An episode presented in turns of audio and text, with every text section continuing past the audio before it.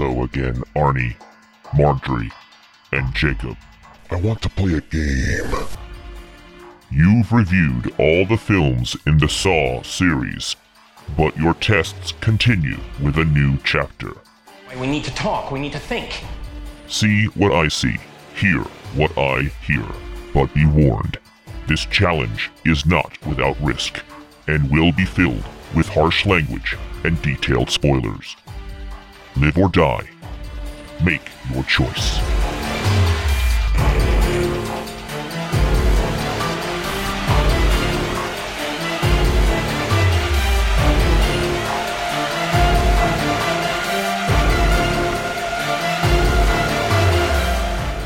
Today, we are discussing Spiral from the Book of Saw, starring Chris Rock, Max Minghella, Marisol Nichols, and Samuel L. motherfucking Jackson, directed by Darren Lynn Bousman. This is the now playing co-host who's always up for some new Jack City shit, Arnie. This is Marjorie. And this is the co-host who smells like jerk sauce and baby wipes, Jacob. So we're back at Saw. It's only been four years since the Carrie Elwes one. Mm, since the Carrie Elwes one. Remember where he was Jigsaw? Is that what the last one was? I remember they pulled some B S with a flashback, making us think it was real time and it was years before. I can't even keep the series straight. Tobin Bell, like, he's the main bad guy. John Kramer dresses up as a pig, sometimes has a puppet. Yes. And tortures people. That, like, I could probably summarize that first Saw pretty well. Everything else, ah, people get tortured. This has the most convoluted timeline of any movie series because it hops back and forth, and I don't know what anything is happening with the last few because it's just all over the map. I feel like they made a mistake by killing off Jigsaw.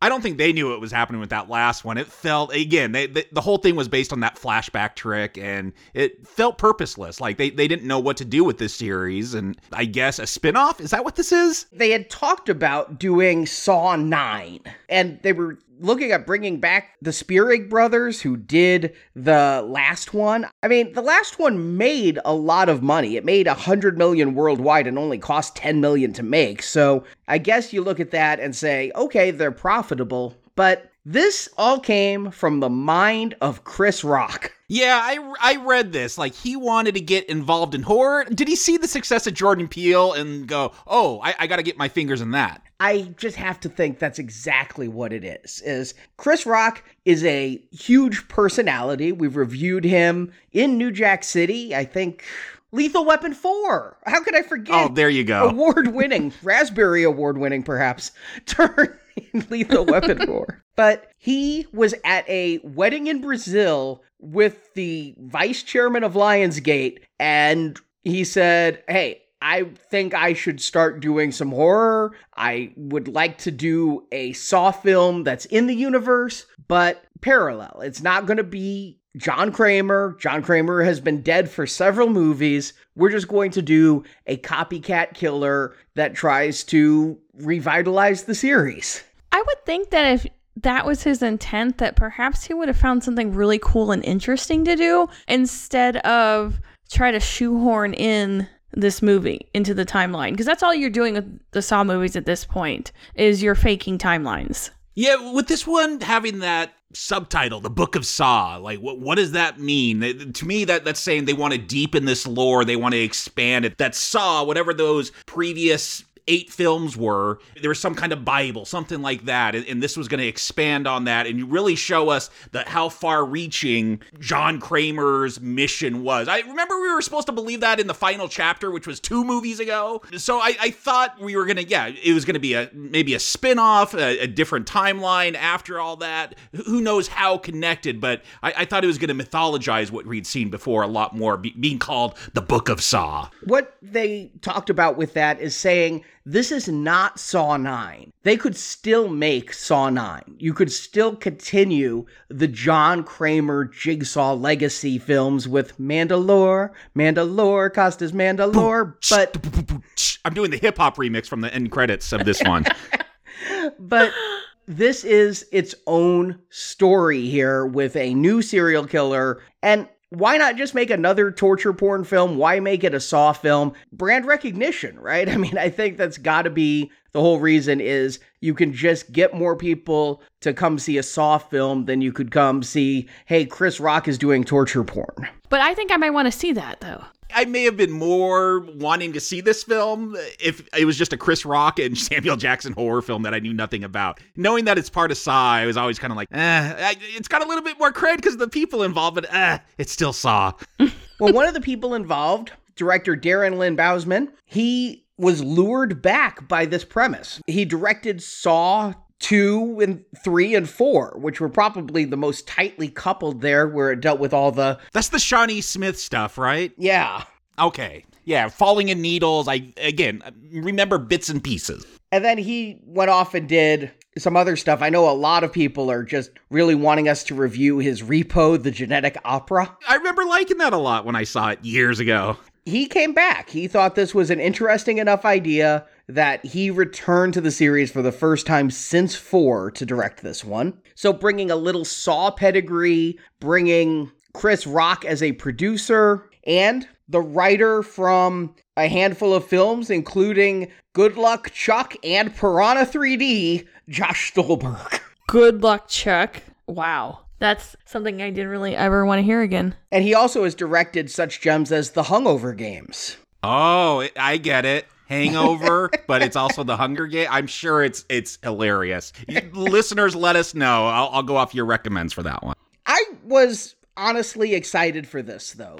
I did go in a little bit spoiled. I've had a very busy week, very busy month, and I'm like, do I have to rewatch the last couple Saw films to understand this one? Are there going to be ties? Is Carrie Elwes going to be showing up? He's still alive in this? I thought he died a long time ago in this series. Yeah, but he came back. I remember he came back after the first film. That was a surprise, but oh, he's still going, I guess. He was the one who said game over and closed the door and limped away on his wooden foot. Okay. So I'm like, do I need to rewatch? Because I'll rewatch some of the early Saw films for fun around Halloween, but Saw three D slash The Final Chapter and Jigsaw. So I did look up, and I found out this has no ties to the previous installments. I did not need to rewatch them. That actually took my hopes up so many levels. I'm like, I really did enjoy those early Saw films. This could be a fresh start. And Chris Rock, I like his persona. I think he is a decent actor at times. And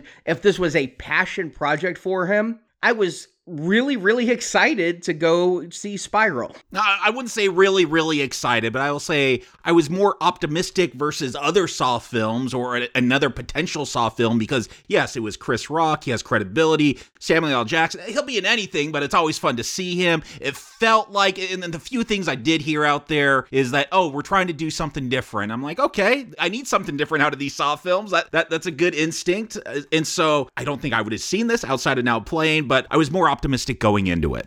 I probably would have seen it anyway because liking Saw, but I went into this not knowing anything about it other than Chris Rock was doing it. Been internet spotty because I've been busy, so this was a complete surprise, and really all I knew about it was Chris Rock was in it. And Jacob, was this your first time back to theaters since pre-pandemic? I know this is the first time we have had to go to theaters for a Now Playing review. We could go for Mortal Kombat or for Wonder Woman, but I think this is the first time we haven't had a choice since, like, Sonic the Hedgehog. Yeah, for new X-Men, I went to that drive-in, but this is the first time, I, I think since Bad Boys for me, I wasn't on Sonic. I think Bad Boys or maybe Harley Quinn was the last one we did. That was a theatrical release. But yeah, this was my return to theaters, and I don't think I'm going to be able to blame, though, the pandemic on the lack of people. I counted how many people were there, like did the math with social distance seats, and yeah, they still wouldn't have filled up that place. It is expected to open at number one for the weekend with... I don't know what box office numbers mean, though, right now. About nine million opening weekend on a twenty million budget. But again, this was made pre-pandemic. It was expected to open last year in the fall, like most Saw films, got pushed around a couple of times. We would be discussing John Wick four this weekend had there not been a pandemic. But this was, Marjorie, your first time back in theaters too, right? Yes, this is the first movie I have seen since the pandemic. The last movie I saw in theaters was The Hunt. Other than that private rental you and I did just so we could watch a movie, which was kind of fun to rent out an entire theater. It's like ninety-nine bucks, and it's kind of fun. You can pick from select movies. You can't play anything, but that was kind of nice. And kind of relaxing because you didn't have to deal with other people around you in the theater. So technically it's my first public showing. Now, because of lack of options, I think, Spiral was released in IMAX. I noticed that. I went to go buy the ticket. I'm like, why is it like almost thirty dollars for a ticket? I'm like, oh, it's IMAX. No, I'm not going to see a Saw movie in IMAX.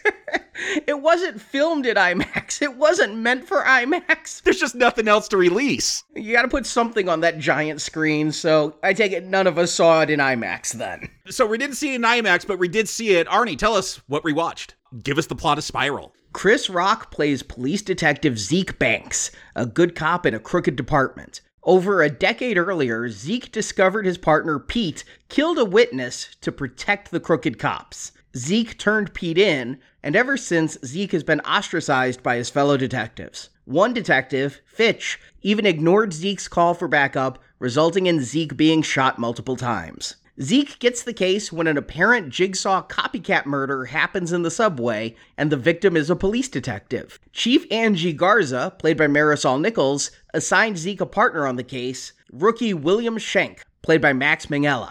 Zeke's father, Marcus Banks, played by Samuel L. motherfucking Jackson, wants to have dinner with his son and maybe help out on the case, but then Marcus disappears. The Jigsaw copycat seems to only kill cops, including several crooked cops, as well as Shank. Zeke is always two steps behind. But finally, the copycat reveals himself to Zeke, and it's Shank. Shank was the son of the man Pete killed over a decade ago. Shank was inspired by Zeke standing up against the bad cops, and he wants Ze- to partner with Zeke, where Zeke will find dirty officers, and Shank will torture and kill them. And Shank has Marcus hostage. Marcus is being slowly bled to death, and Shank has called the police. He then gives Zeke a gun with a single bullet. The bullet can free Marcus from the bleeding machine or be used to kill Shank. Zeke chooses to save his father's life, but then physically attacks Shank. The cops bust in, and the bleeding machine puppets Marcus like a marionette,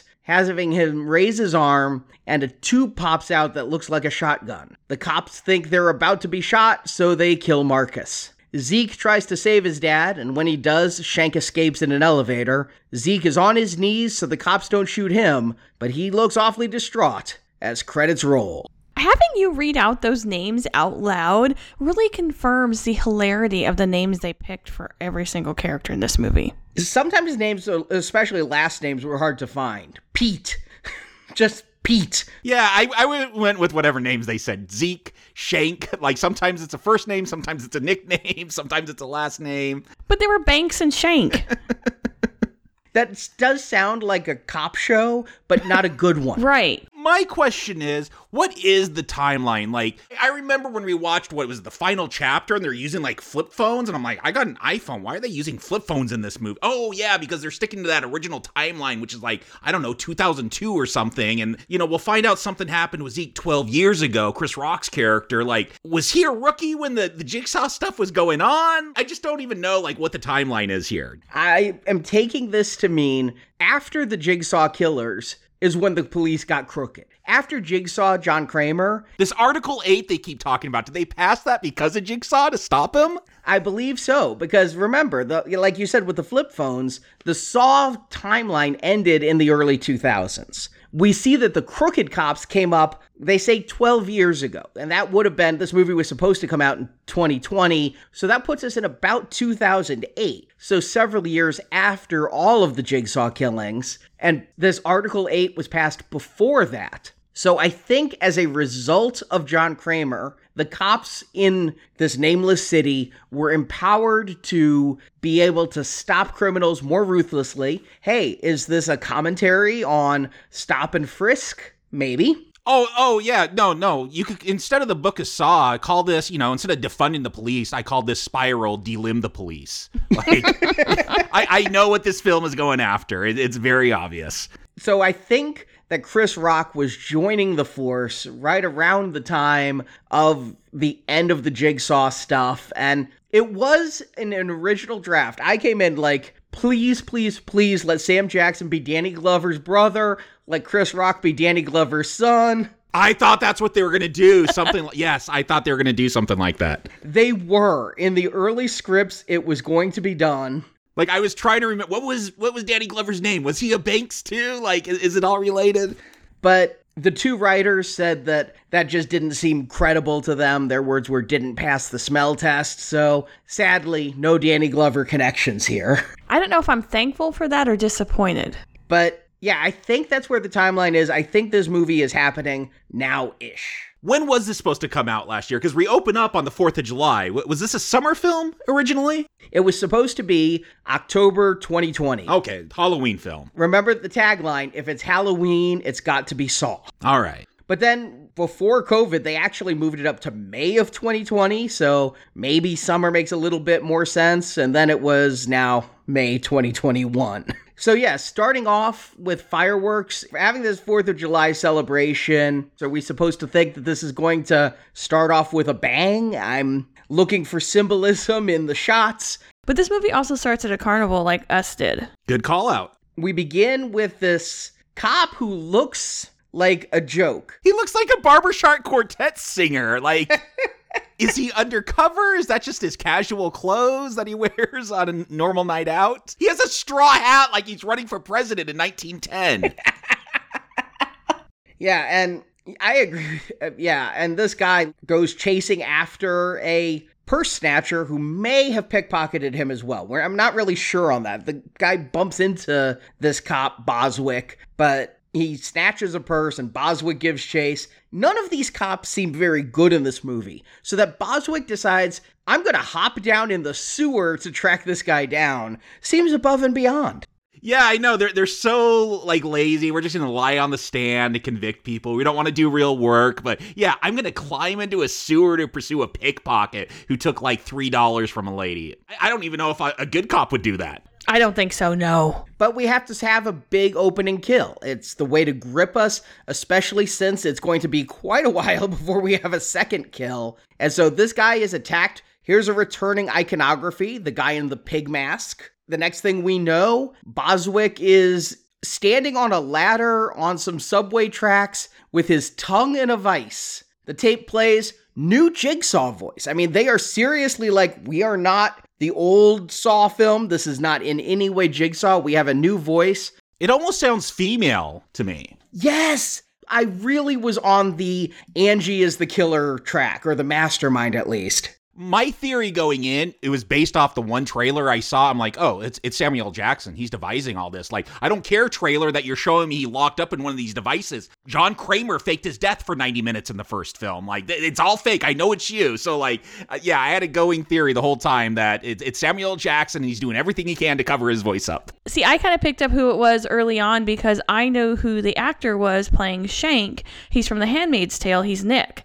And I figured that he wouldn't be in the show unless he was going to be. Do you have a key part? Well, the, yeah, there's definitely a point this film's going to give away who the killer is. We'll get there, it, yeah. But w- with this first kill, again, we're in a Saw film. Like, that tongue vice, that's uncomfortable looking. Like, it, it's doing the things a Saw film should do. It, it's making me not want to be in any of these kind of torture devices because they always think up of the worst things. Going for eyeballs, jumping in pits of needles, and, and now having to rip your own tongue out. Uh, just the, the pain of ripping your own tongue out, and then the thought of surviving the rest of your life without a tongue, unable to speak. I mean, that's what the tape says, is you have a lying tongue. So now lose the tongue or die. And then the goal is he's on a ladder. He can kick the ladder off, and his body weight will separate his tongue from his body, and he'll fall. And then he can get out of the way of the oncoming subway train, but honestly, aren't you going to be in so much pain from your tongue being ripped off that you might be out of your senses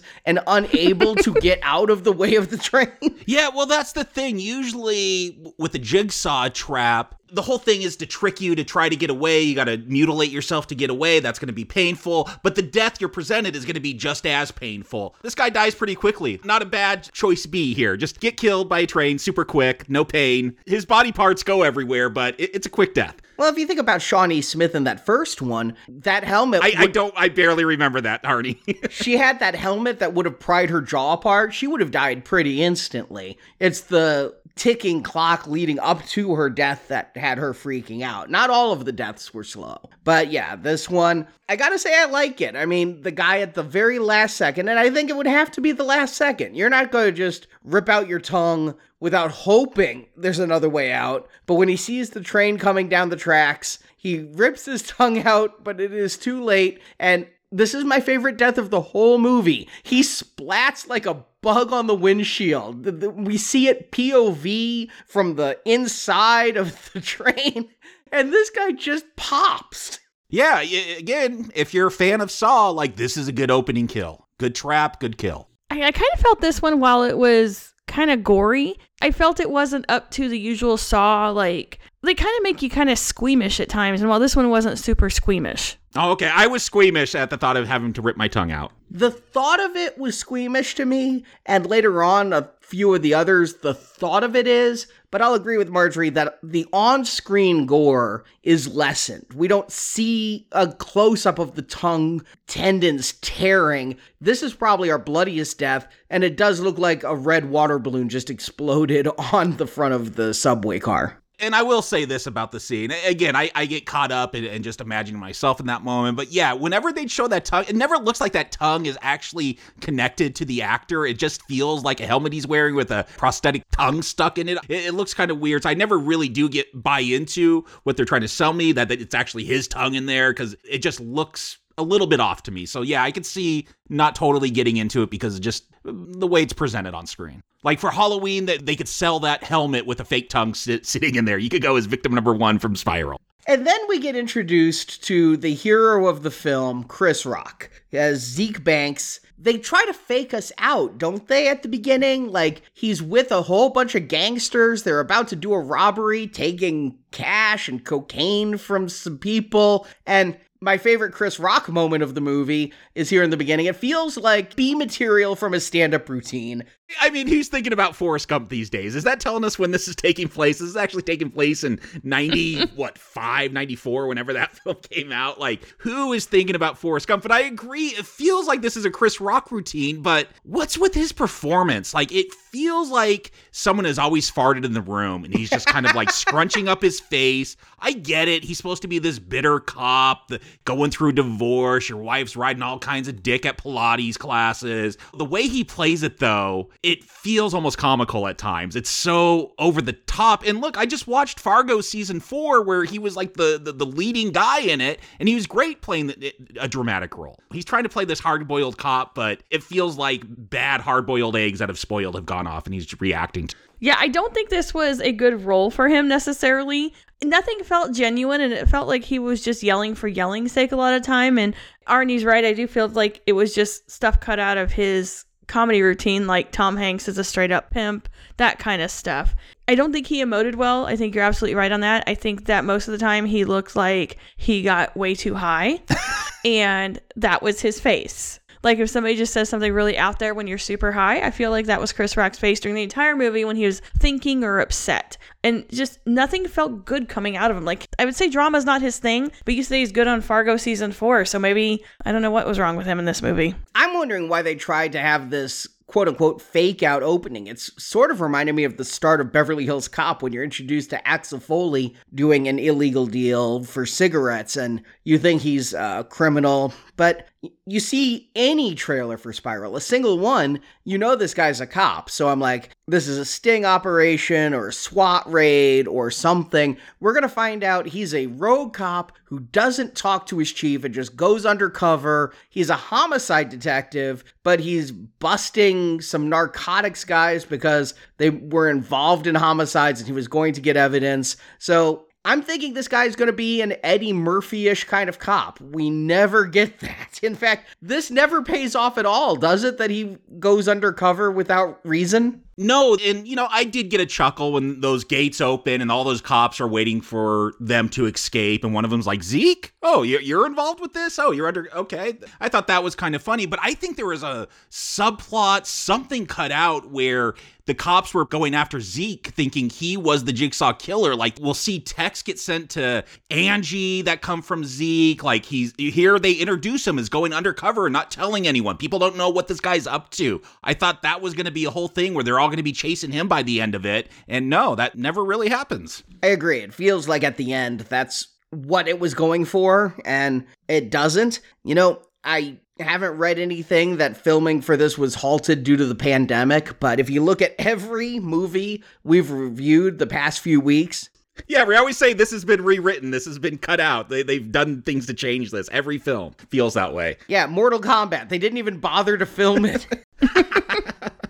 I gotta wonder if, again, some stuff here never got made, never, you know, they didn't have time to do pickups. Chris Rock's a busy person, and if some of this wasn't fleshed out or just poor editing or screenwriting, but it does feel like that is something they're leading to and never fully go with. But we'll talk about the ending at the end. I think this is an interesting introduction for Chris Rock, but we are seeing a side of Zeke that we won't see again. Yeah, this feels like the most forced way to take that cop, that loner cop, and you're getting a partner, because that's the result of this. We're going to meet Captain Angie. I don't know if she's getting daily blowouts out with that hairdo. She, she's very well kept for a captain of a police force. Well, it's nice they did replace it from usually the angry old white man, because everything to this point about this movie is something that's been done. And I'm glad you pointed out about Beverly Hills Cop, Arnie, because I didn't get that connection. But this scene with Chris Rock and the captain is like straight out of every single cop movie.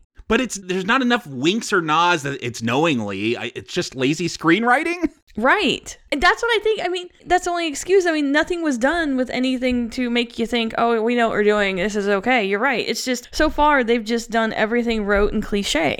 I think they wrote a line here because Angie Garza, she was berating Zeke for going undercover, and he's like, well, there's no other cop I can trust on this force. Not a single cop here has my back. But later on, she is going to stand up for Zeke. So I feel like they were trying to make her more sympathetic to Zeke, which is part of the reason why I thought she might be the killer. She could be setting him up and giving him enough rope to hang himself. But she doesn't spend her time just yelling the entire time like the police chief from forty-eight hours or the last action hero, but her introduction is extraordinarily cliche. And let me just ask you, if you have a job and you go to work every day and your coworkers leave dead rats on your keyboard and torture you and let you get shot, don't you think you might want to look at working someplace else? I mean, I, I think this is really commenting on the workforce in America, the work environment in America these days. You'll you'll put up...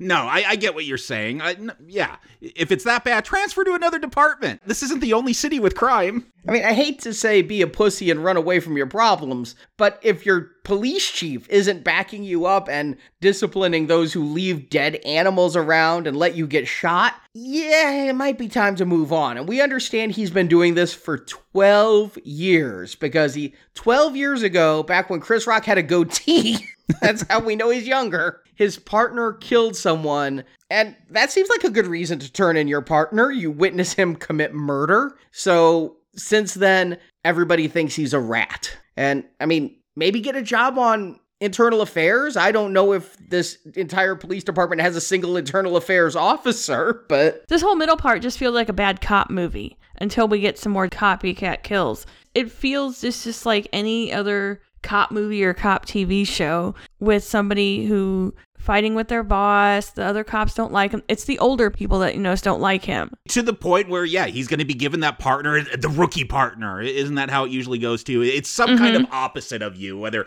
if you're black, they're white, if you're male, they're female. It's always something. So yeah, they're going to give him the rookie cop, played by Max Minghella. And you called out, Marjorie, yeah, he, I know him mostly from... The Handmaid's Tale. I only watched two seasons, but does he turn bad? You you say you, you got bad vibe from him because of that. He was kind of a good guy in that one. He's helping her out. So I, I didn't see him as a bad guy right away. I just figured somebody had to be the killer. I didn't think it was Sam Jackson because that would just be a complete turn and strange. But this guy who's kind of an upcoming actor on a hit show, that's why I'm like, and he just seemed kind of weird and shifty. And the, and the voice, once I heard his voice, it sounded a little bit like the T V that was in the subway, the voice from the coming from the T V. And so like, oh, he's the bad guy because he's just way too calm, too easy.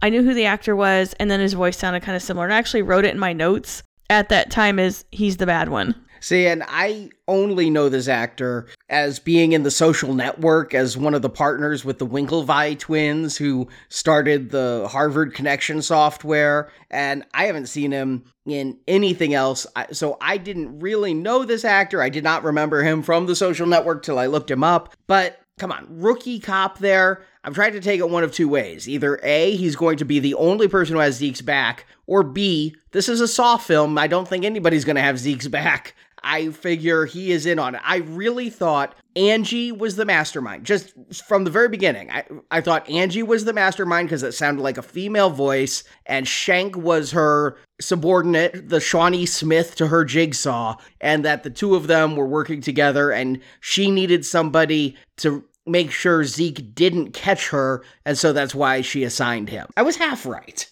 During this time also, I got major vibes with Donnie Wahlberg being the cop. Cops have always played a large part in the Saw franchise. Yeah. So this feels right to me. But good call that, yeah, I hadn't really put that together. But with the exception of, I think, maybe part eight, there always is usually a law enforcement presence, going back again to Danny Glover and the girl from Starship Troopers.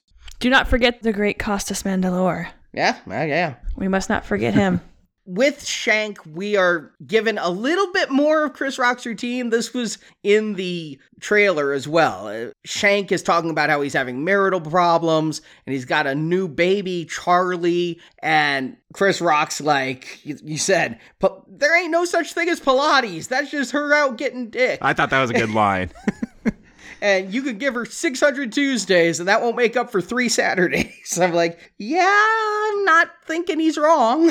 Yeah, the thing is, he's just so bitter, and I get it. That's the character. I'm trying to think if this is a stand-up routine. No one's laughing because you're just coming off angry. We're probably a little scared. And maybe it's because our, our review of Seven just came out recently, and we talked about the connection between Seven and Saw, and man, I really got those Seven vibes off of this one. If Morgan Freeman was an asshole, like Chris Rock is here, like, here's that version of Seven. But yeah, introducing this rookie that we're going to be told has a wife and a newborn baby and a name nameless town. They call it the Metro Police. I think that's what they called it in Seven. We're going to be getting boxes. We're going to want to know what's inside of them. So yeah, I, I was really getting a Seven vibe, but yes, with an angry Morgan Freeman instead of the nice one that we got, the cultured one that we got. Those boxes, at first I thought they were Tiffany boxes because it's a very similar blue. And if you exchange the twine for satin ribbon, you might have the Tiffany box. Another reason to think it might be Angie Garza.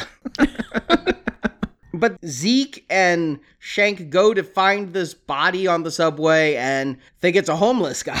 I mean, are homeless guys always jumping in front of the subway there? Is this just how it goes? If someone's going to die in a subway tunnel, it's probably going to be a homeless person, I would guess. Like, if you got money, are you just crawling around in subway tunnels? Well, I would think it would be like set up shop. Oh, there'll be no trains here. I can sleep here. Or it could be one of those explorer YouTubers that like to go into forbidden places. Oh, yeah, the urban explorers, yes. Yeah.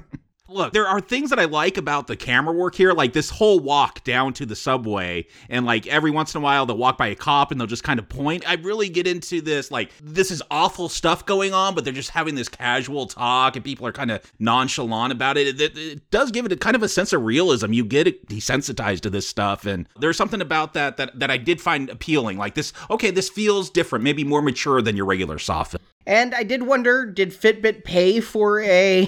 Do people still use Fitbit? It's just on your iPhone now. It's, it's got steps. I, I measure my steps on there now. I think they had like a resurgence when the Fitbit became like a smartwatch for Android users. They did, yeah. They're a thing for people who don't have iPhones. So they know this guy is somebody, but Jigsaw, he knows Zeke is on the case. Again, making me think Angie, because he's going to send a thumb drive. And another Chris Rock funny moment, and I agree, Chris Rock gets a strange thumb drive. He's putting that in Shank's computer. I'm not going to get the virus. Yeah, no, that was a good call out. Absolutely. And it's the Jigsaw tape. Got a new puppet, and I thought of you, Jacob. I just instantly... They rebranded Billy the Puppet. You correctly called out that Jigsaw in the first Saw film needed a brand manager because he had a pig mask and a puppet on a tricycle that did the voices, and what was it all about? Here, they've consolidated it all down to pigs, and a pig in a cop's uniform. You know exactly what they're saying. Yeah, it, it kind of makes sense that it's all pigs now, because, yeah, it's police that Jigsaw is going to focus on this time around. I, I don't know. Maybe he'll change it up depending on what industry he's going after in each film, but yes, it, it makes sense. Make it all pigs because it's about cops. And that thumb drive, it's got that spiral. That's the name of the film. There's a spiral, and that they recognize where that spiral has been painted, and they go there, and they find another box. Again, all these boxes are on brand. They're same. I, I think they've taken some notes. This copycat killer is really trying to brand himself well. But up until the fourth one, he'd been sending two boxes. So you'd get one that would lead to a clue, and then there'd be at that place a box leading to the person. And then they broke that later on.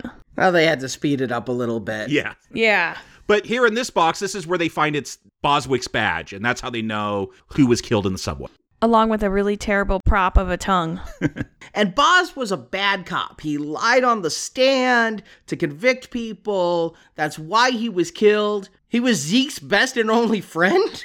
That's the weird thing. Like, Zeke is like, uh, I, you know, his whole reputation is having turned into a dirty cop, but he's going to rub shoulders. Yeah, best friend. He's going to go to his wife's house to, you know, console her and, and everything. It, it's, yeah, it's weird. The wife scene really is weird because we never see her again. I can't think of anything that comes out of that scene that impacts us. No, it's it's just there so Zeke, I think, could fight with his wife because she's there for some reason, too. I guess they're both, they were couples that were best friends. Oh, God. Yes, this goes back to the cut subplot idea that there would be some reason for his wife to be there and talk about how Chris Rock can't ever see the kid to lead people to think Chris Rock is an angry person who could become the Jigsaw killer. This, because... Every scene of a movie should give you some important bit of information. And this just, yeah, it introduces us to the wife, and that goes nowhere. Who never shows up again. They should have cut this scene along with everything else that they... I think you're right again, Jacob. I think something wasn't filmed or couldn't get back together. And so we are left with the movie we are, where this scene just had me scratching my head. Yeah, it makes absolutely no sense. Yeah, and then we're going to meet, you know, Zeke, he's having a rough day. He's going to go home. And Marcus, his father, Samuel L. Jackson, he's just sitting in his house, like waiting for him for, this doesn't seem like a normal thing. So this is, again, this is why I thought, oh, see, that's because he's the killer. He knows about the death. He's just found out about it somehow because he's an ex-cop, I get. But it, it, it's just so weird that he's just sitting in the house. He just broke in. He's waiting for him. We're going to find out he lives in the same apartment building. No, he's the landlord. He didn't break in. He's got the key. He's the landlord? Yeah. Zeke says, I have renter's rights. And Marcus says, you start paying rent and then you can have rights. I thought he just knew he was back behind on rent or something with the landlord. I didn't take it. Okay, I, I, I see how you came to that conclusion. Makes sense. Yeah, so he's the landlord slash father, but they're distant. They they talk about how Marcus will just nod at him if they see each other. Like, they're the only two black people in the building is how Sam Jackson puts it. And now he's hanging out, and they're going to have dinner. They're going to have this bonding moment, and... Maybe Marcus knows something about this Jigsaw killer. Maybe Sam Jackson was on set for three days. I can't tell. It would have been really helpful because they're like, yeah, it's a it's a Jigsaw copycat killer. Like, again, has Jigsaw just died? Have they had multiple copycats since his death? Like, well, Carrie Elwes was a copycat. Did they capture him? I li- I do not remember him even being in that last film that we reviewed. Costas Mandylor was a copycat. They, but they were all working with John Kramer, or he was dead. Ah, it's so confusing. They all had ties to John, though. That's my memory. So let's talk about the copycat for a second, because you just mentioned all these copycat killers. Do you know how much work goes into these traps? Oh, yeah, I know. You got to be a, a good engineer, like mechanical engineer. Yeah. That's like a lost trade, I think, or like being able to do gears and all that.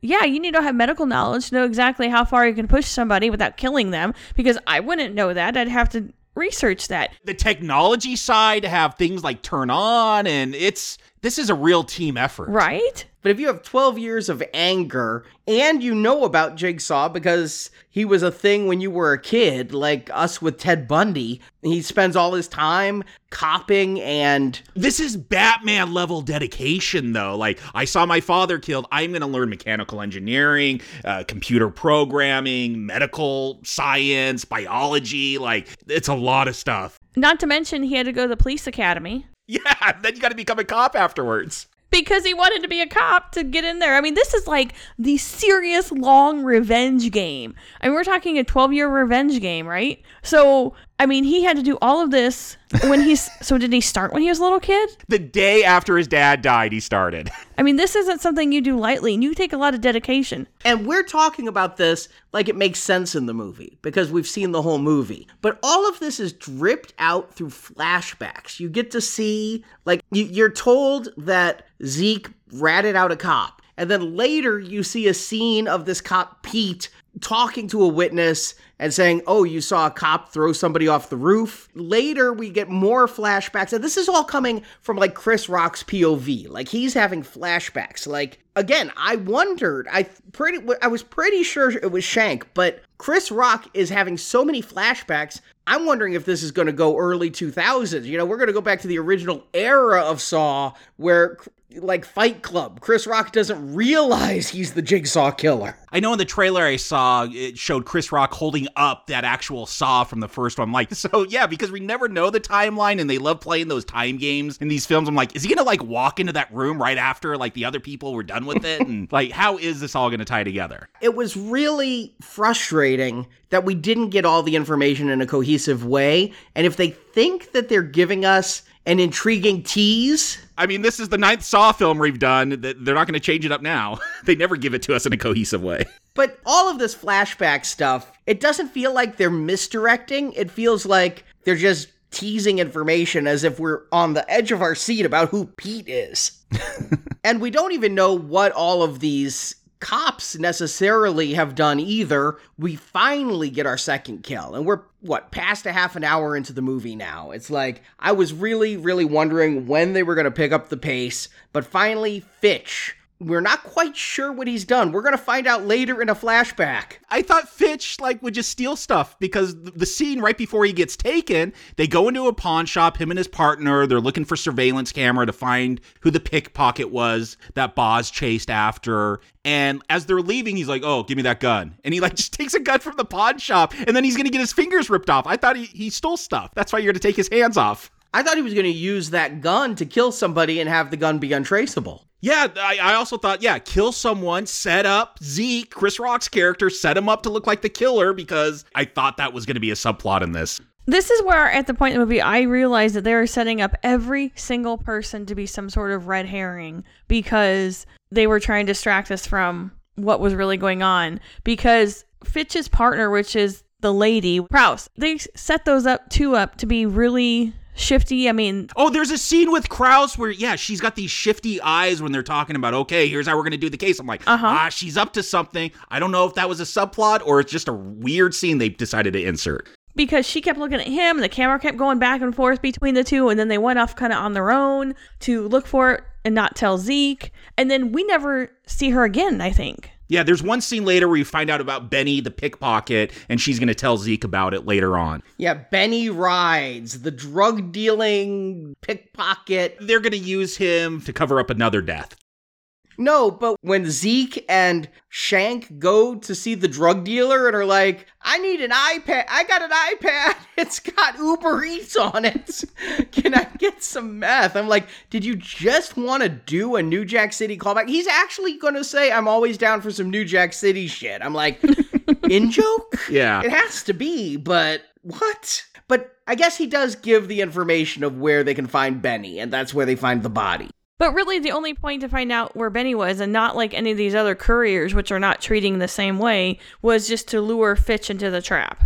But Fitch, this is the Chinese finger trap from hell, right? How did those stay on his fingers? I mean... I think they had like barbs that dug their way in, but they weren't bleeding, so I don't know. They're just really tight, I guess. Okay. I thought it was a Chinese finger trap. I really did. That's all I could think of. I mean, how does a Chinese finger trap stay on? Yeah, that's what it looks like. But I think I could pull my way out of one of those if I had to avoid electrocution. You think? I don't know. The vacuum, I've tried to pull off Chinese finger traps before to think I could outmuscle it. And I haven't tried in the last ten years or so, but last time I tried, I, I lost to the finger trap. So you would be electrocuted is what I'm hearing. Oh, I'm done. I can't make it. And he's losing his fingers. The copycat Jigsaw says, if you're going to point fingers, point them at yourselves. Until you come clean, many men will die. And that's a note left for Zeke, but I think that's why Fitch loses his fingers. It sounds like they could have put any cop in that trap then, at least on this Metro police force. Remove all the fingers because he shot people. You showed him stealing a gun. I thought it's because he would steal stuff from crime scenes. Now I'm realizing this copycat Jigsaw isn't playing fair because Jigsaw never played fair. Wait, there are always ways out of Jigsaw's traps. If you did what he asked, you could get out. I started to think this wasn't fair because I don't think this guy could have gotten out of this. Yeah, he had to, what, close his lips, and the more he closed his lips, it would turn those gears to rip his fingers off. And his fingers were being pulled off. Yeah, he would bite down, and it would start to pull him off, and it would hurt, so he'd stop, and then he'd bite down again, and then stop. But his fingers are ripped off, and he still gets electrocuted. And I'm like, wait, the first guy also lost his tongue and got killed. Well, he didn't do it fast enough. Yeah, they were still getting ripped off as that water came up high enough to hit that copper wire and electrocute him. But are these a little different than when Shawnee Smith had to dig through a, a half-dead junkie to get a key?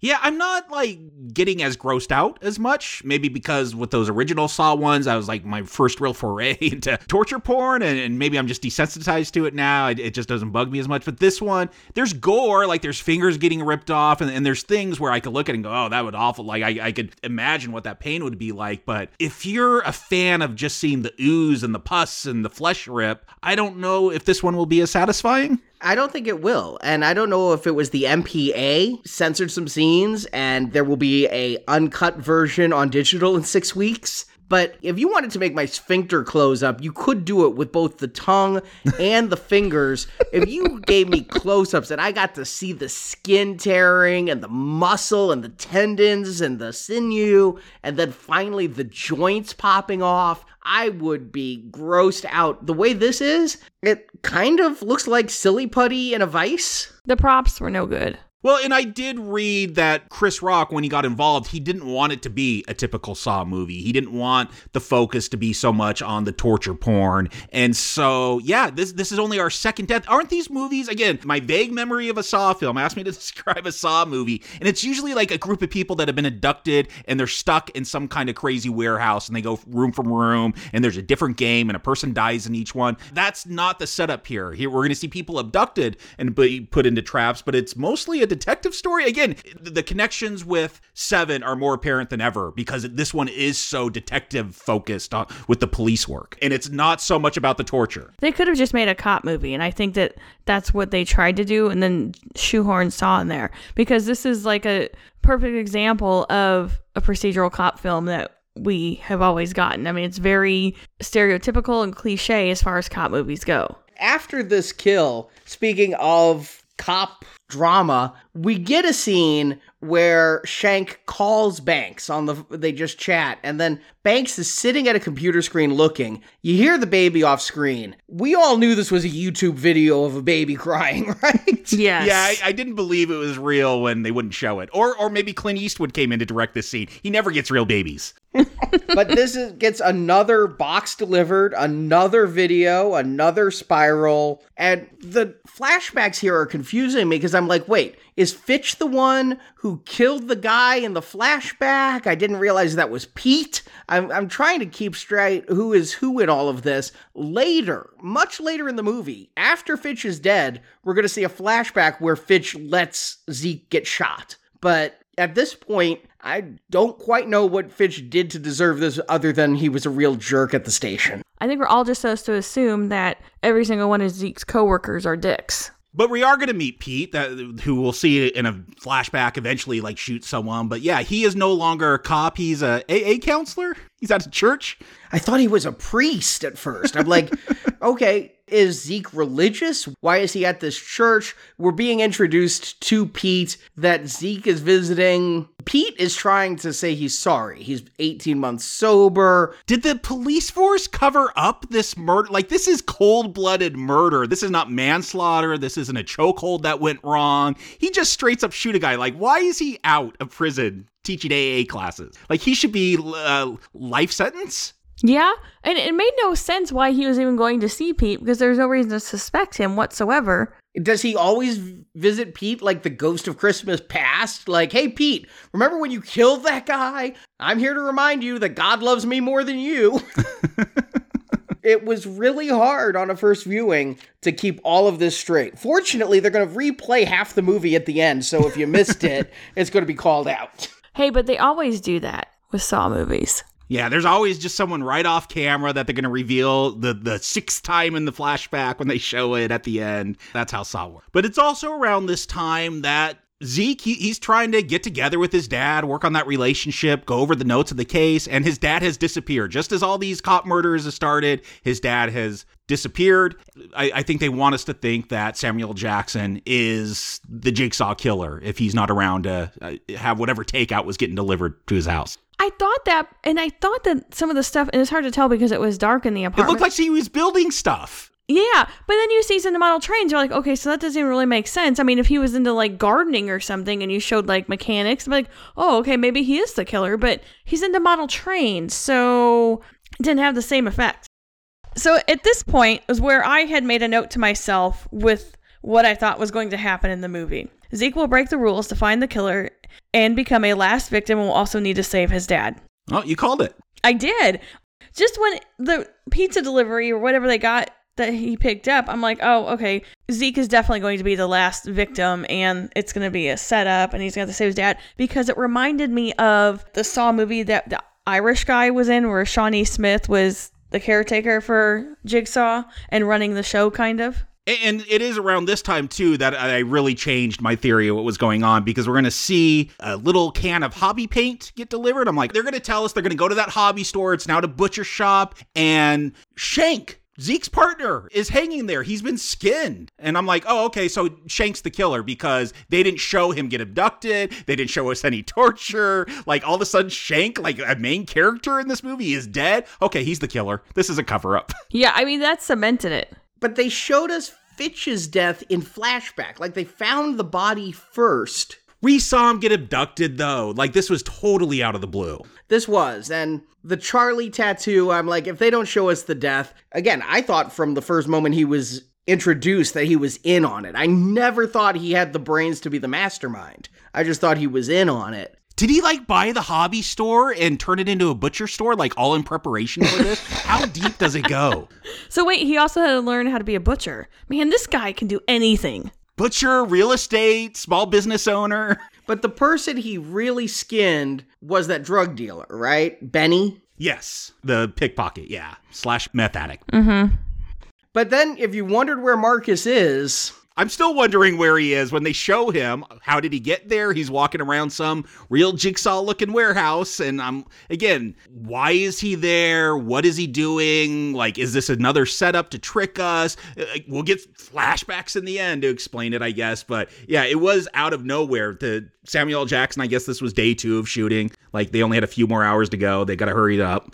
I didn't figure it out. I'll say that. But much like if somebody sneezes in a movie, somebody's going to die of an illness or a plague is coming. When Shank asked Zeke, can I borrow your phone? I'm like, yep. Well, he's making some calls. He's going to frame Zeke for something. And I guess we're going to see in the flashback what he did was texted Marcus and said, meet me at this warehouse. I've got some leads on Jigsaw. And then block Marcus's number so Marcus can't call back and be like, Zeke, where the hell are you? But this is telling us Marcus isn't him. I mean, I guess that's why it's been so long since we've seen Sam Jackson, is if you thought it was him, here he is getting abducted by the pig. And of course, he's you, Marjorie's right, he's going to be kept alive because we don't see him killed either. Then Jigsaw seems to be screwing up. He just, like, slashes a cop with a Freddy Krueger glove. Yeah, I did I did wonder, is that a victim that got away? Like, he didn't qu- that abduction didn't go quite as well? Did they not have time to film this abduction scene? Because it would have been really nice to see this cop attacked instead of just having Chris Rock talk to him about an attack. And then Chris Rock realizes, oh, crap, we've all been lured away from the police station. And somebody, as you mentioned, Jacob, somebody texts Angie as Zeke, check the cold case files. And I, I mean, at this point, we think that Shank is dead. So who texted Angie from Zeke's phone? Well, maybe he's like the spammers that spoof numbers. You know how it looks like somebody from your local town is calling you and it says their name, and it's not really them. It's some guy trying to sell you your extended car warranty. So hacking, another skill he needed to learn. Yep. See? I guess you could get apps that do that pretty easily these days, but he didn't know that when he was twelve. He probably yeah. took some hacking courses. This is where I have a lot of questions when Angie goes down to the cold case file room. Like, how did he get this giant contraption in? Did he pull a Johnny Cash and bring it one piece at a time? My question is, why is it the room in a vault? They're going to need to, like, a, spin that combination lock to open it later. Yeah, that's that doesn't make any sense either why they're storing it there. I guess it's the evidence room? I don't think so. I mean, unless he abducted her in the cold case files and then took her. Yeah, I guess he took her to the evidence room. No, it was the cold case file room, and they even had a sign in there that said no one allowed in here. No one allowed an evidence room except no non-cop personnel or something. I, I guess they keep their cold cases and evidence in the same room. Yeah. Well, I mean, those cold cases are going to have evidence, Jacob. But I agree with you. How is nobody in this room? How is nobody noticing a giant wax machine being brought into the police station? How do you set this up? That's how cold these cases are. You're able to, like, construct whole mousetrap devices in there, Rube Goldberg devices in there to kill people. No cases are getting solved. Did Shank work as a beat cop and bring in one piece every day to leave in the evidence locker? That's what I said. He Johnny Cashed it. He brought in one piece at a time. One piece at a time. And and built that. I don't know how he got all the hot wax in unless, like, in addition to, like, one piece in the chain here, also brought in, like, five candles or something. But are they not checking this room ever? I mean, couldn't they rewind the tape when we go look at the tape and be like, let's rewind it a few weeks and see if we notice anybody bringing anything in that room? But he had access to the machine. He's able to delete stuff from the tapes. thirteen mis- minutes missing, yeah. Yes, this is where they're trying to figure out who deleted the thirteen minutes. And while Fitch and Boz were killed, they struggled to figure out whose badge number that was. But here they just rattle off everybody's badge numbers like it's common knowledge. Yeah, I love the screen where they're showing everybody who's accessed the tape. We can't see who deleted it. We can see who had accessed it. It's just badge numbers. That does not help me. Show names on a screen. Yeah. Well, it, I guess their badge numbers, their login, that, that tracks it by, I don't know. It seems like a very bad system. Totally secure. That is too much realism. If you're showing me their login I D, I need to know who they are.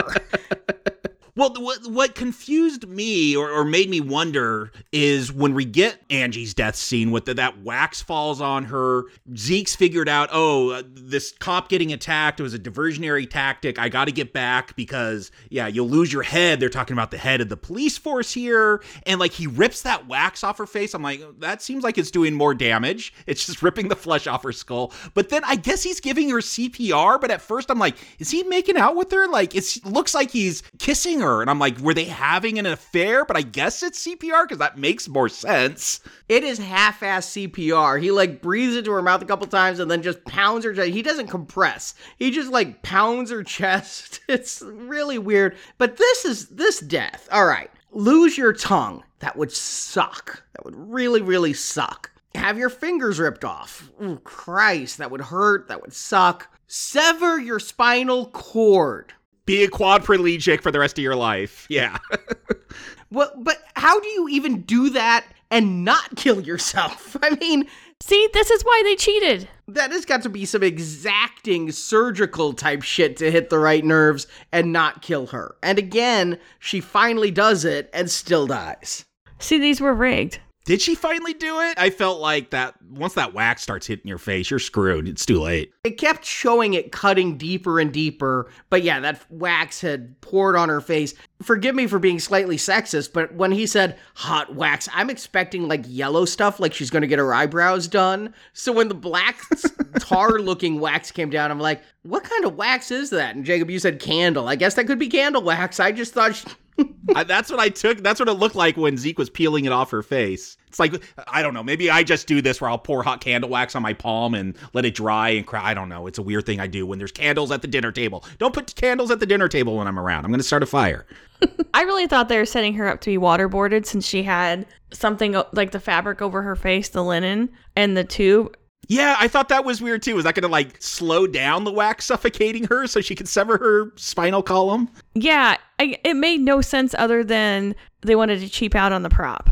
But all right, and now let me say a damning, damning statement. These deaths are boring. That is what I'm wondering for people more like you and Marjorie, Arnie, where you, I think you guys get more enjoyment out of this stuff. For me, not really my thing, but I'm like, oh, I don't know if people that, whatever Saw fans are out there, I'm sure there are Saw fans that love all the gore. I'm like, are they going to be satisfied with this? Are they trying to change it up too much, trying to go too off formula? Even though this isn't Saw, it's Spiral. Are they spiraling too far out of what Saw fans want? For me, they are, because I'm not invested in any of these characters. This is what told me, it took this for me to know Angie isn't in charge of everything. I thought she was the lead, but because they're interspersing it with flashbacks, the pacing of this film makes it so that when the deaths come, I barely even perk up. I'm just like, oh, wax on her face. If again, you could show the bubbling of the skin. You could show us so much more. They put a cloth over her face.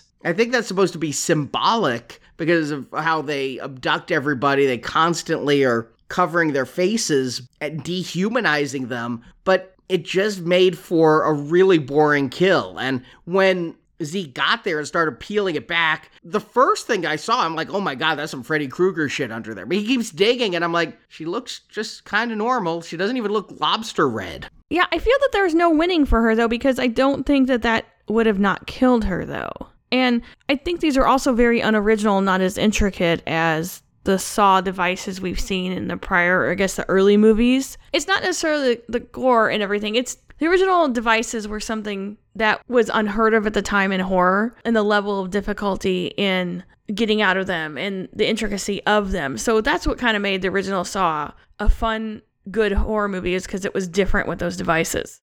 Yeah, I, I would have liked if this is a copycat killer, maybe not have the ingenuity that John Kramer did. Maybe they're a little bit more homemade. I know John Kramer stuff's all homemade. You can't go into Walmart and buy those traps, but you know what I mean? Like a, a little bit more rough. These seem too similar to what he would have made in those other films. Like if this is a copycat killer, yeah, show that they have different means about doing things. There's some way they could have made this feel more fresh because it still feels like those other eight Saw movies I've seen, but I don't think it's going to give you the same thrills if you're a gore hound, and, and that's why you like those Saw films. There's not enough new here. They're they're trying to do something new, but the, what they're offering just isn't enough. I think they're trying to do something artistic here too with the spiral, because when Zeke runs downstairs and then when the other cops run downstairs, they're running down spiral staircases and we're getting a top angle and the camera is spiraling as they're running down the stairs. I'm like, ooh, symbolism of nothing.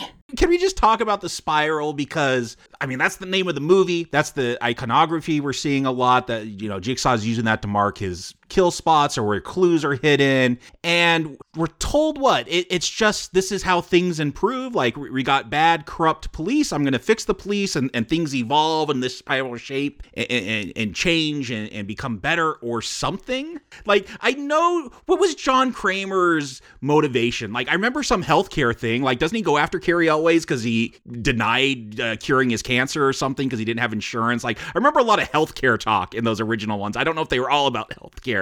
It was la- it was lack of bedside manner when telling John Kramer that he was not going to survive the cancer he had. Right, and then John Kramer's wife was pregnant, and the junkie pushed the door into her and, and killed their baby. Is that was it? He just didn't tell him nice enough that he was going to die? Like, he was rude when he told him he was going to die? Yeah. Which we find out many, many movies later.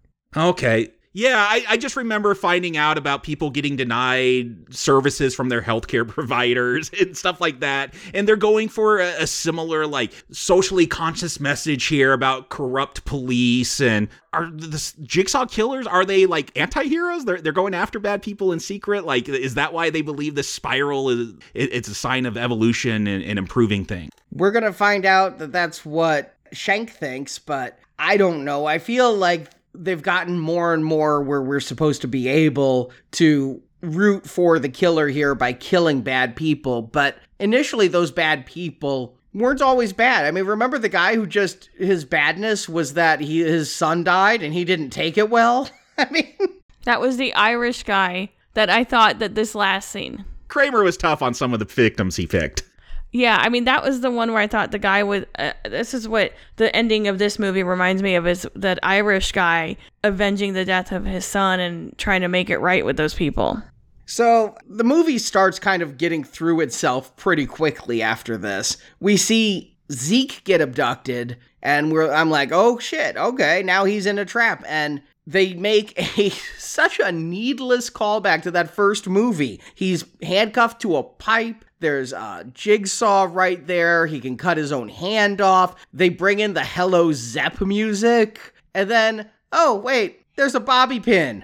Yeah, Shank put that there, right? Like, to like, I don't know why else you would have this. I don't think Shank ever intended Zeke to cut off his hand, so he was just hoping he'd see that bobby pin. It's an intricately laid out plan that has a lot being based on this, that he will see that. I have to laugh that that goes to the cinematic trope, a bobby pin can unlock anything. Oh, I, I was going to say, yeah, especially in this modern day, bobby pin ain't unlocking anything. Maybe those kid handcuffs you buy at the grocery store. But Pete's back. Yeah, Pete is, is this a recycling center, a bottling center, or a trap that was built to I, shoot glass shards? Yeah, Shank may have built these conveyor belts and grinders from hand, who knows, or he bought a recycling plant. Either or, anything is possible when you're Jigsaw. But I'm trying to figure out what need they would have at the recycling plant to shoot these broken glass out at eighty miles an hour. Yeah, that's my thing is, at first I thought maybe they were at the brewery where Laverne and Shirley worked. We just see all these bottles on a conveyor belt, and then I see them going in a grinder. I'm like, oh, okay, it's recycling. And then it starts shooting, and I'm like, why would you have the glass shoot all the way across a room like that? Why wouldn't you just dump it? And some of those shards are so big, they didn't come from a glass bottle. Like, they're they're no. different shape, different curve on them, different size. Like, yeah, it's just large chunks of glass shooting out. And I guess this is supposed to be his repentance because he was an alcoholic. And these are probably beer bottles or we're supposed to be. And this is a, what, a, a test... I guess the test for Zeke, he to see if he would actually try to help Pete. Like Shank says later, he, he was disappointed that he tried to free him because Zeke will find that key in the trash can and try to unlock him, but he's dead by then. It's like the reverse of the Irish guy, like you said, Marjorie. John Kramer was trying to teach the Irish guy to forgive the drunk driver that killed his son, and the Irish guy wouldn't. And here, it's don't forgive the person who murdered my dad, and Chris Rock tries to. They're like, you can watch him die or throw away the key. And I'm like, in throwing away the key, letting him die, rot in jail. Oh no, we put a key under a trash can. Throw away the key. Hey, that's bad. Yeah, it's like the you'll lose your head. That refers to the head of the police. Yeah, all these clues are very silly. And again, he, he finds the key but can't save him in time. So they get, this Jigsaw is not as good because he gives you the clues, but then you don't get to see anything to help you with the clues. So it's kind of cheating because it tells you don't throw away the key and then shows you the garbage can a minute later. You can't yell at the screen at it, if that makes sense. Yeah, it does. But yeah, Pete gets killed and Shank is there. Hi, I'm alive. Can you join me? If not, I'm going to kill your dad or something. What exactly is Shank trying to do here? It's... Yeah, Shank empties a gun except for one bullet, calls the police, hey, there's someone crazy shooting here, shoots all the bullets but one, reveals Marcus like in this weird puppet blood draining machine, as you called it, I think, Arnie, in the summary, and is like, you could either shoot me or you could shoot that target, which will save your dad, but you can't, like, I don't know, shoot, shank, and then, like, throw the gun at the target. I, I figure that's gonna let him go too. Like, you just gotta, it's like those, it's like those dunk machines, like, where you throw the ball at the carnival to put someone in the tank of water. I, Shank says, I want you to join me. You root out the cops, I'll kill them. But then this final, but the final test is, will you save your dad? I, I my head hurts here, okay? Because I'm going to just talk what I understand, and then you guys can help me figure it out. We'll try. We're told that Marcus is the cop who started all the corruption because of that Article eight. Correct. Marcus was the chief of that department, the same exact department, and when Article eight came in. And so he cleaned up the streets, Giuliani-like, but did so in bad ways. Giuliani-like, as you said. Yes. And because Shank saw his father killed by a bad cop, Shank wants to kill bad cops. I understand that. Yeah, makes sense so far. Because Zeke stood up to the bad cop, and Zeke saw this little boy hiding and told him stay hidden because the cop would kill the little boy too. Shank thinks Zeke is his inspiration and hero, and Zeke should join him. Kind of go with that okay. twisted logic. But then Shank says, I'm going to kill your father, and he deserves it, because he was the root of this evil cop stuff. Here's one bullet. You can shoot me or save your dad. Aren't both of those bad options for Shank? Because if Zeke saves his dad, he's saying, I am not willing to go through with killing all bad cops because this is my final test. Will I kill my own dad because he's a bad cop? But then either option, no matter what Zeke shoots, is saying, I'm not going with you. I'm going either going to shoot and save my dad, so I'm not killing cops. I'm going to shoot and kill you, which means I'm not going to go with you to kill cops.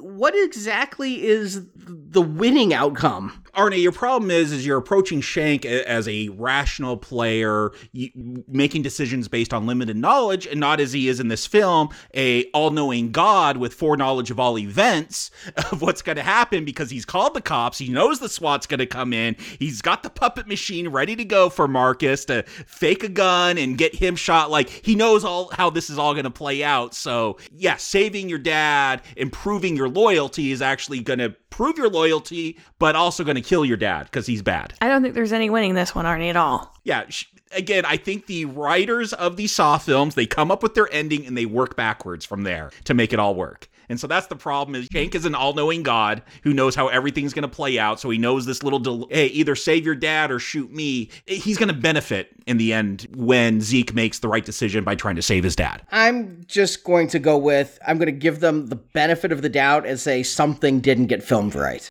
They didn't finish shooting because of COVID. They were going to have some pickups that would help things make sense and never did. It does feel like there's a subplot missing and maybe they didn't have all the scenes shot for it or they needed pickups and they didn't happen, so it all got cut out. I, I do think there is something to that theory. I kind of like this end. We've seen the pig puppet in the cop outfit all the time. Zeke saves his dad and then attacks Shank to try to stop him from getting away. And because Zeke is distracted with his fist fight, he doesn't notice that those I Vs become marionette strings to puppet Marcus, the head pig of evil cops. And there's this really cool spring-loaded pipe on Marcus's arm to make it look like a shotgun. And so when all the cops come in, because those shots that you said Shank fired, he fired them while calling nine one one, saying, I need help here. And so every cop in the city has come, and they're going to come in, and ju- there's spotlights to backlight Marcus so the cops can't tell he's being puppeted, and they shoot the shit out of Sam Jackson. And then Shank just like goes and goes into an elevator or something and credits roll. Like, again, very hazy memory of the other Saw movies. Do they all end this abruptly? Yes, they do. They do. Okay. And exactly like this, where you see the flashbacks and you get to see things like the Costas Mandylor song really kicks in. Oh. uh-huh. Hello, Zep. Yep. And you see the flashbacks like when Shank said, you're the reason I'm on this force, Zeke, and your father's the one who started all of this. And all these flashbacks that normally they'd make you pay for two tickets to see all this foreshadowing, but in a Saw film, they're just gonna hit you over the head with it. And yeah, he escapes. Chris Rock is on his knees with his hands behind his head so that the cops don't shoot him. But do they think he's the killer? I mean, why would they think he's the killer? There is nothing to make me think they think he's the killer. Yeah, well, Zeke does drop to his knees right away. He knows to show those hands when the cops rush in. Well, keep in mind the entire department hates Zeke. True. Because he turned the- in Pete. And they all had it out for him, as evidenced by them going out on their own and all the attitude he was getting from the cops when they were doing that all-night investigative meeting thing. So I think they were waiting to gun one on him.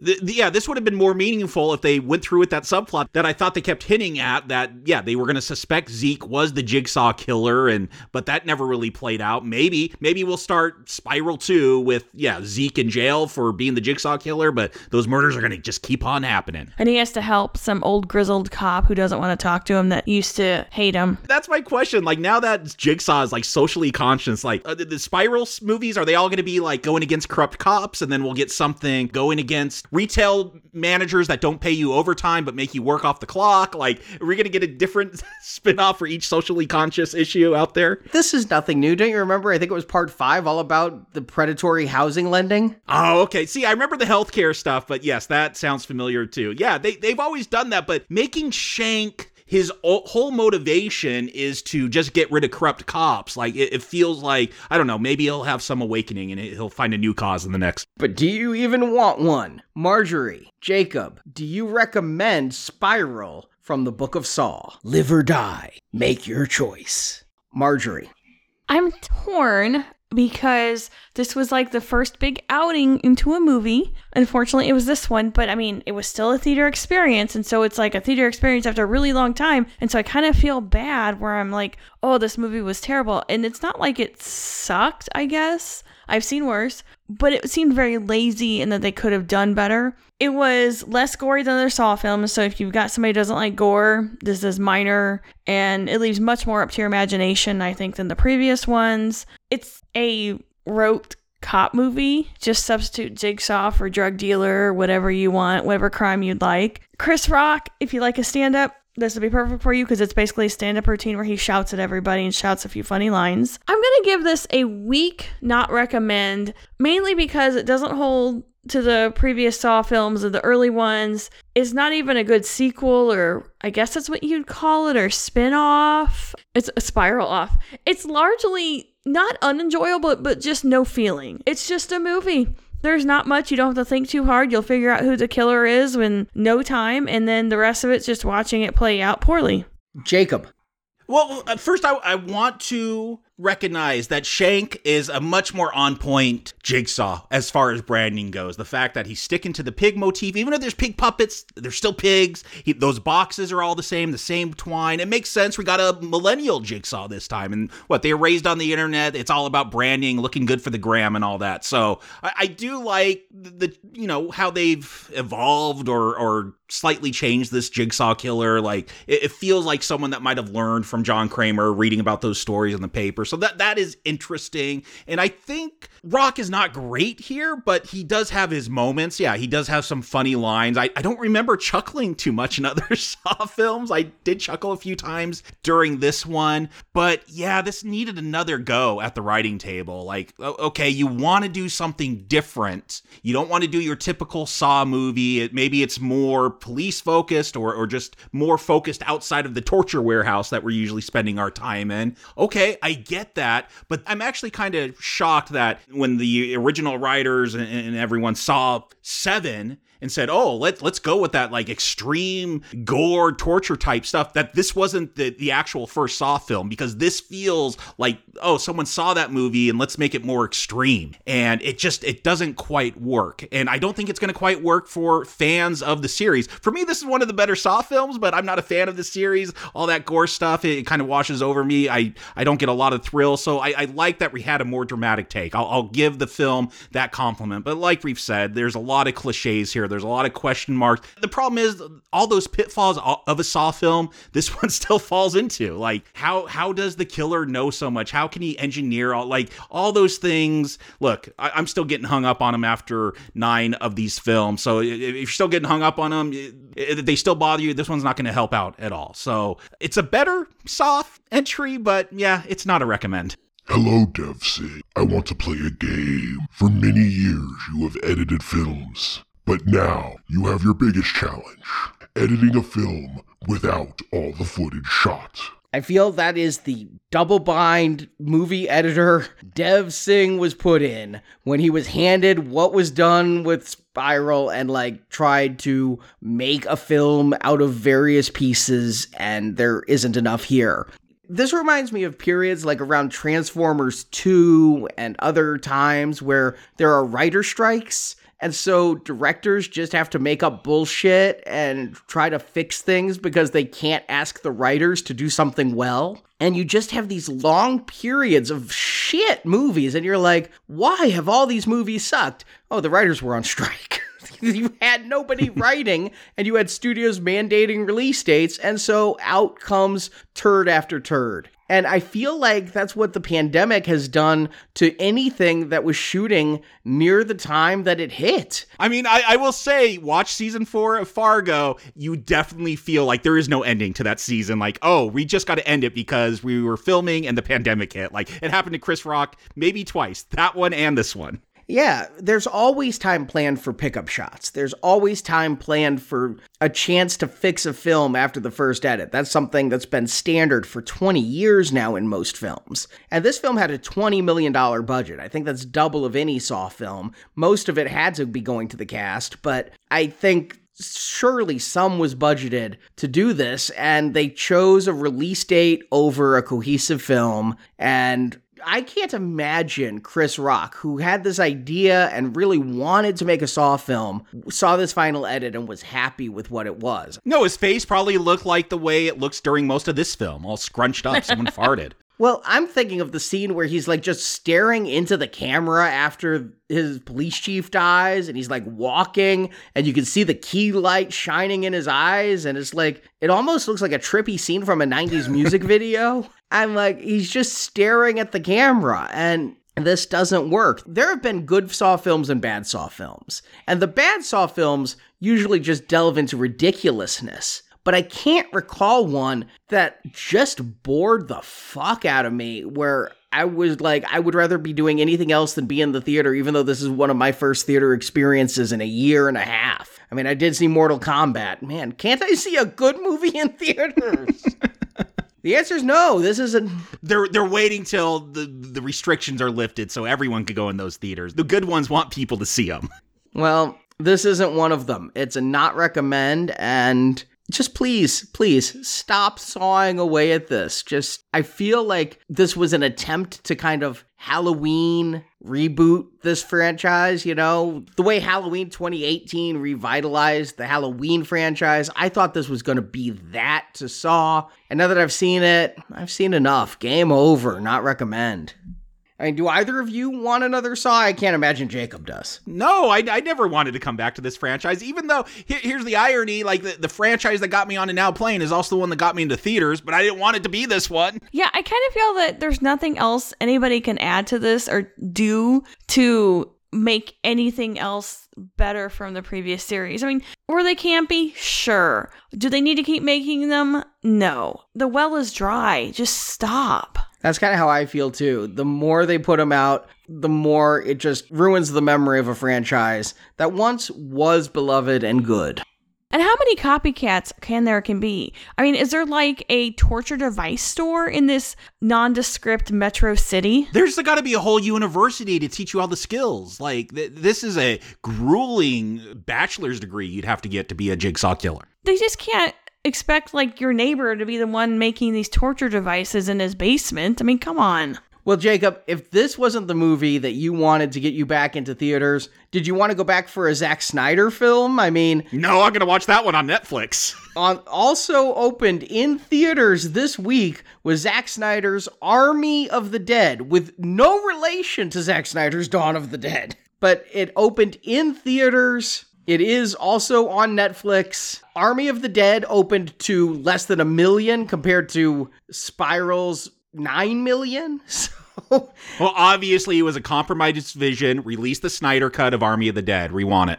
Well, that's what we're releasing next Tuesday. You, I, and Stuart are going to be revisiting Zack Snyder's Zombieverse because to this day, I gave Watchmen a recommend, but the only Zack Snyder film I really like a lot is Dawn of the Dead. So Zack Snyder, zombies, I'm kind of ready for it. And in the meantime, this Friday, if you'd like to play a different type of game than Jigsaw's, our David Fincher thriller series has its second episode last Friday. We released Seven, which again, you watch the first Seven and you see exactly where the idea from Saw came from. Seven is a much better Saw film than Spiral is. Well, this Friday, we continue looking at Fincher's thrillers with The Game, his Michael Douglas, Sean Penn, LARPing movie.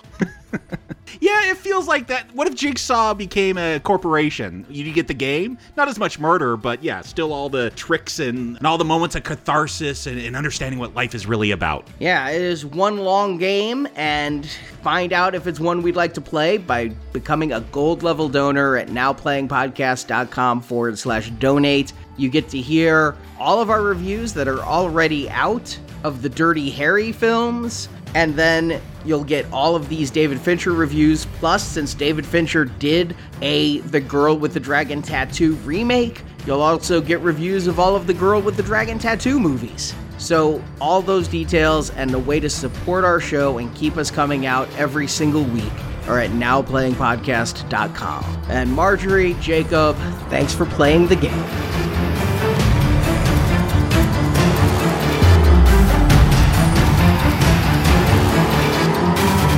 Thank you for joining us for this episode of the Now Playing Saw Movie Retrospective. Congratulations, you are still alive.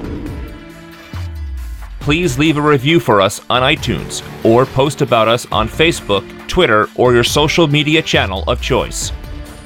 You can find more Now Playing Retrospective series at our website, now playing podcast dot com. Series include Halloween, Friday the thirteenth, A Nightmare on Elm Street, Child's Play, Phantasm, and others. This is the most fun I've had without lubricant. The Saw films, all audio clips and music used, are the property of their respective copyright holders, and no infringement is intended. Venganza Media Incorporated is not affiliated with the motion picture reviewed or otherwise referred to herein. The trademarks Now Playing and Now Playing Podcast are the exclusive property of Venganza Media Incorporated. The opinions expressed on Now Playing are those of the individual hosts and may not reflect the opinion of Venganza Media Incorporated. Now Playing is a Venganza Media production, copyright twenty twenty-one, all rights reserved, and no part of this show may be reproduced, repurposed, or redistributed without the written permission of Venganza Media Incorporated.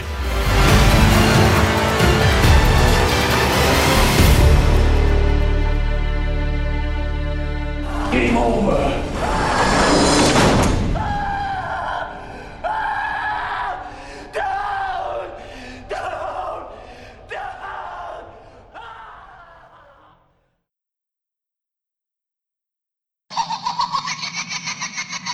And they were looking at bringing back the Spear, the Spreeg, the the Spearig brothers, who Chief Andy Garza, not I keep putting not Andy Garcia, Angie Garcia, like I'm like it's Angie Garza. Garza, I just yeah. keep thinking Andy Garcia. Played by Max Minghella, and you called out, Marjorie, I've, it's been so long since I've done a show with you. I'm about to say Stuart because I know, know you're not Arnie, but... but I don't think it will, and I don't know if it was the M P A. I also don't know when they lost that second A. It's no longer the M P A A. Oh, really? They're just the M P A now. I, I didn't know that. They they represent the world now? Yeah, they're just... Maybe so. They're just the Motion Picture Association. But... Well, I mean, those cold cases are going to have evidence, J- J- Jacob. So...